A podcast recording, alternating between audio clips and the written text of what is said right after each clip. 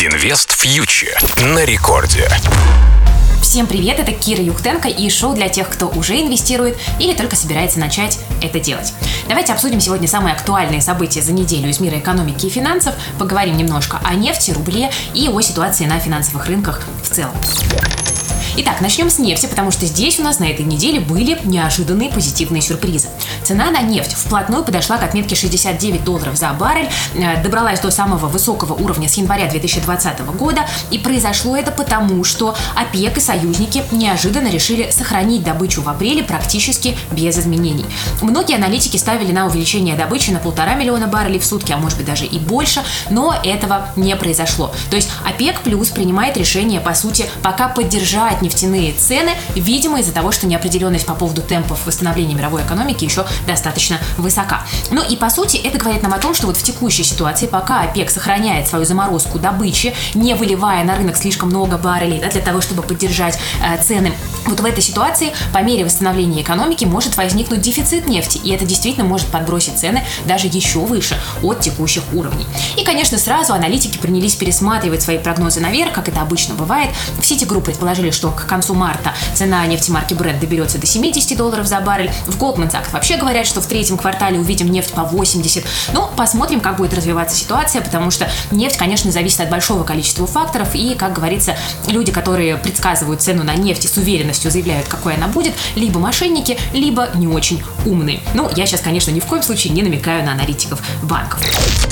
Ну, теперь, что у нас происходит с российским рублем? Несмотря на скачок нефтяных цен, российский рубль стабильность все-таки не удержал, укрепиться тоже не сумел. Мы видим, что доллар снова находится выше отметки 74, и этот скачок обусловлен новыми ожиданиями жестких санкций.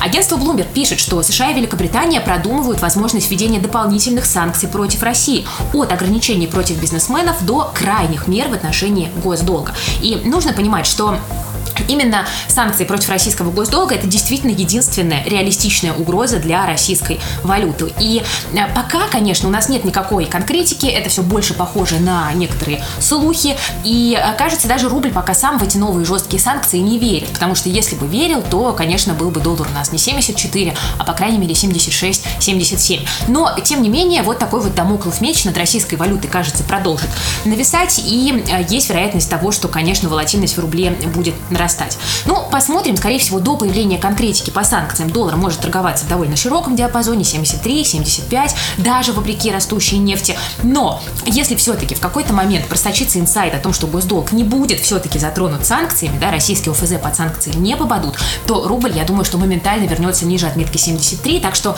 сейчас особенно спекулятивно ставить против российского рубля я бы ни в коем случае не рекомендовала, хотя соблазн, конечно, может такой возникнуть.